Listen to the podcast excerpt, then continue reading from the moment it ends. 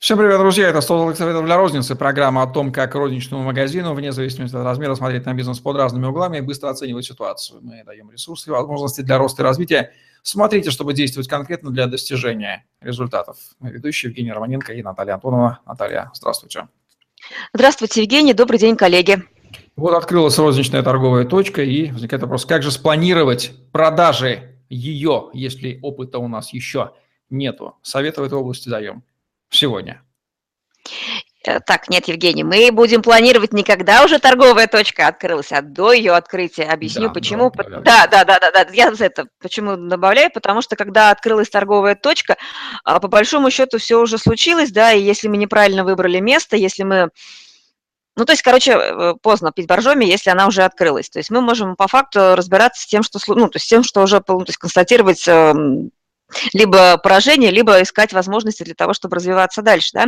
Поэтому Зачастую, во-первых, давайте определимся, в каких ситуациях возникает необходимость э, планироваться при вновь открывающемся магазине. Ну, то есть, если вы а, открываете магазин с нуля вообще, то есть у вас а, не было опыта, либо был магазин, вы его закрыли или решили открыть в другом месте, соответственно, нужно даже на новом месте спланировать, что это будет, ну, какие показатели, вообще подходит ли это место, да, то есть ну, даже, для, даже для определения, для выбора места магазина, да, сначала проводятся исследования, которые а, помогают по, просчитать финансовый план, то есть это пред пред, предтеча, предаудит такой, да, аудит выбора места. Без этого я не рекомендую выбирать место, если вы не оценили а, показатели, такие как проходимость, э, ну, то есть сколько пешеходов проходит, сколько проходит э, этих э, транспортных средств, то есть если не оценили потоки, не оценили конкурентов и не посчитали потенциально возможную выручку в нескольких вариантах и не просчитали затраты, ну, мы сейчас попозже поговорим, какие показатели,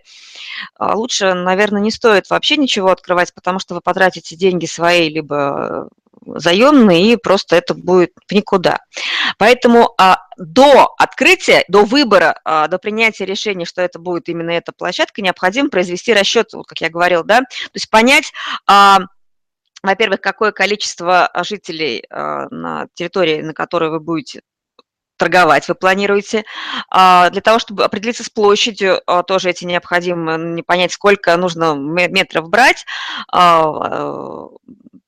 для магазина, проходимость, про пешеходы потоки, эти автомобильные потоки, изучить конкурентов, какое количество торговых точек, а, а, понять, какое, какая выручка у конкурентов, это очень легко понять. Вот, то есть, это, ну, то есть делаются тестовые закупки и высчитывается эта история. И вообще необходимо ну, понять, а сколько вы можете, ну, вообще сколько здесь это место может дать. И это, пожалуй, для меня, ну, для меня, как человека, который открывал магазин и запускал в различных форматах, в различных местах, я про продуктовую розницу ну, на данный момент говорю, то есть это основополагающее. То есть без этих исследований один объект мы никогда не брали. Ну, то есть и даже, ну, то есть если меня просят взять проект, связанный с открытием магазина с имеющимися площадками, я провожу вот такое предпроектный аудит, чтобы понимать а, вообще реальность, вообще, вообще реальность этой истории. Да? А что же еще может быть, а, а, в каких случаях нам нужно еще посчитать? А, в моей практике очень часто встречается проект, э, ну, в силу того, что я работаю с региональной розницей, это перевод из прилавочной торговли в самообслуживание.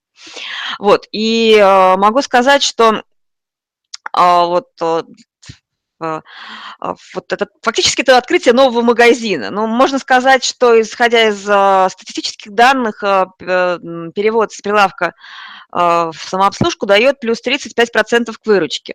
И а, мы, когда проекты эти делали, у меня были данные по... Сначала то есть были проекты в, в городе, а потом получились проекты в районном центре. И вот мы как раз рассчитывали вот эти потенциальные показатели а, и в трех форматах считали, то есть основываясь на вот анализе пешеходных потоков, вот о том, как я говорила, о мониторинге, анализе конкурентов, взяли свои продажи, у нас уже был там магазин, но мы а, фактически открывали его с нуля, с новым ассортиментом, а, с новым способом продажи, вводили новые товарные категории, то есть посчитали вот исходя из а, плюс 35% к тому, что было.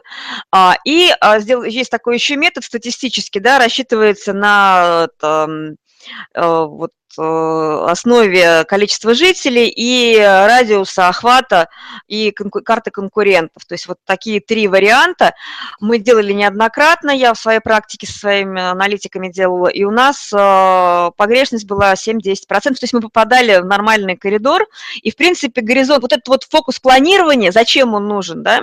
Он нужен для того, чтобы правильно прицелиться э, тому, кто э, начинает бизнес, и понять, э, во-первых, а, мы же не, только выручку планируем, мы же говорим о том, что мы планируем и э, желаем уровень рентабельности, помимо а, того, что мы ну, там, сколько мы будем зарабатывать в месяц, да, мы планируем а, как, как вообще этот уровень рентабельности определяется? Берется усредненные рыночные данные по аналогичным форматам в рознице с, с магазина со сходным ассортиментом. Понятно, что, допустим, для крупных городов это проще сделать, а для небольших, вот, ну, там, допустим, там, областного значения в, в области, когда это, э, то есть э,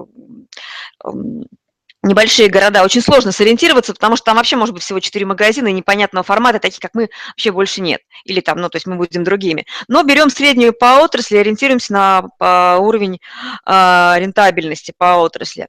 Оцениваем э, совокупность постоянных затрат, необходимых для обеспечения бизнеса.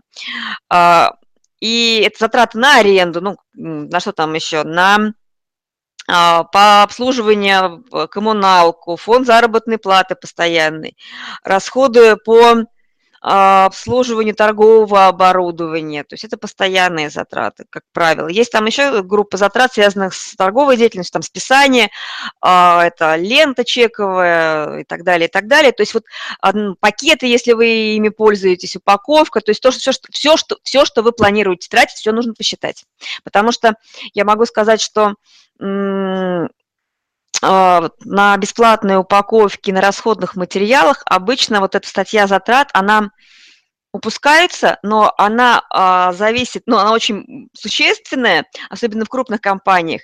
И, как правило, ну, там как, как это происходит? Ну, то есть закупили и сразу списали, там огромный потенциал для того, чтобы этим вещам приделывали ноги. Я имею в виду пакеты, а, лента, скотч, то есть вот такая вот э, расходники, они как-то волшебным образом вот, имеют свойство испаряться, если их не учитывать. Поэтому вот эти вещи, их обязательно нужно считать, разносить, а, бюджетировать, да? Так, что нам еще важно знать? Нам важно знать э, усредненную наценку торговую, на которую, которую мы хотим по, ну, которую мы планируем а, с разбивкой по товарным категориям, а потом этими же ножками нужно пойти промониторить рынок. Мы вообще в своей реальности находимся с закупочными ценами, которые нам предлагают, или нам вот тут привиделось, вот, что мы можем там 40% зарабатывать вообще, вот, или там но на самом деле это очень важно, потому что как раз вот эта история с а, планированием, а, проектированием а, бизнес-модели своего магазина, вновь открывающегося, это вообще, то есть это вот, ну то есть вы никто же не, не, не строит дом без плана, Никто даже ну, мысли не приходит строить дом без там коммуникативных чертежей, там еще чего-то, чего-то. Почему люди могут открывать свой бизнес, не просчитывая вот эти вещи, я не знаю. То есть, наверное, как бы лишние миллионы вот, если у кого-то есть лишний миллион, вы можете э, поделиться с нами, мы поможем вам открыть магазин правильно. Но Ответ на самом деле... такой, кажется, что это легче, ткань проще, гибче. Если дом там э, кирпичи, материалы, то здесь вроде бы ткань такая. И так можно. На самом деле это... Ну, ну, э, мультик про трех поросят, ну, сказку про трех поросят смотрели все. То есть вот предположим, что вот если вот, вот в, этой, в этой метафоре давайте изъясняться. То есть если вы не готовы приходу волка, конкурента, если вы не считаете, ну, то есть... Плюс же нас еще и научили, что думать не надо, надо делать. У нас же сейчас такая позиция в инфобизнесе. Зачем? Давай, давай, а, делай, ну да, да, да, потом. Да, да. Да, Это, конечно да, же, играет злую шутку, да. но только учителю денежки в карман сыплются, а тот, кто поступает так. Потом... Ну, да, на самом деле, то есть... Э, а, вот еще хорошая метафора. Все помните Буратину, Лису Алису и кота Базилио. Да, то есть если вы будете вести себя как Буратино, который с, с мешочком там монет пошел в это, на поле чудес страну дураков, не ходите, пожалуйста, в ритейл. Вот, потому что, а, особенно если вы развиваетесь не на свои, а на заемные средства, я ну, буду вам соболезновать. Да, говорю такие, может быть, не совсем корректные вещи, да, но по большому счету это правда, потому что а, никто не открывает бизнес для того, чтобы терпеть э, ну, убытки. А, все ну, внятные собственники хотят четко понимать, сколько они э, будут зарабатывать через, э, допустим, если они вложили 2 там, миллиона в открытие магазина а, и хотят достичь уровня рентабельности, допустим, 15% от вложенного капитала, вот, и, ну, предположим, там на основании среднерыночного пишут 15%, и вам важно понимать, а через какое количество времени вы вернете деньги, какой вам нужен товарооборот для этого, и тут получается два уровня планирования, выхода на точку безубыточности, и потом дальше нужно как-то уже денежку ну, зарабатывать, да, и вот от этого понимания а, не только, ну, то есть вот этой бизнес-модели расчета своего бизнес-плана, ну, на мой взгляд, зависит а, то, каким будет ваша счастливая жизнь в ближайшее время, то есть будет ли ваш бизнес бизнесом или это будет казино, или это будет вот, вот такая какая-то вот история, когда вы не управляете, вы вообще просто кладете деньги, и они там уходят в пользу бедных, а тех, кому они нужнее. Вот, и поэтому а, два фокуса, то есть два фокуса планирования – это а, аудит площадки, места и понимание вообще вот этой реальности, и финансовый план, инвестиционный план свой, внутреннее развитие, возврата инвестиций. Это вот, ну, чисто, ну, скажем так, ну, не знаю, там, эконом, экономика предприятия для розничной торговли, никто этого не отменял. То есть это там, я не знаю, институт, э, второй курс. Э, ребята, пожалуйста, если вы открываете магазин, не поленитесь посчитать и проверить это, ну, э, эти ну, расчеты свои бизнес-плановые на конкретном вот объекте, на конкретной реальности, потому что, ну, это инвестиции и это большие риски. Э, в нашем государстве это ну, действительно в текущих экономических условиях это ну, большая ответственность. Поэтому нужно обязательно считать. Ну что же, несмотря на то, что планировать это скучная задача, и наш русский мозг ее делать не любит, мы же не рожаем детей, хотя, кто знает, может, рожают без планирования. Кто ну, это, что это, как? С, с детьми это все-таки рождение, это, так скажем так, жизнь это подарок, ну, для ребенка, по крайней мере, да, вот, но а, понимание состояния здоровья, если уж там про рождение, да, то есть понимание, от кого ты планируешь иметь детей, то есть насколько здоров партнер физически и психически. Да? Ну, то есть там есть тоже много факторов, которые стоит учитывать, вступая Пусть э, не прозвучит это банальной истиной, но перед тем, как что-то делать, нужно думать. Думание в контексте нашей программы означает планирование. А как это делать? Основные вехи Наталья показала в программе «100 золотых советов для розницы».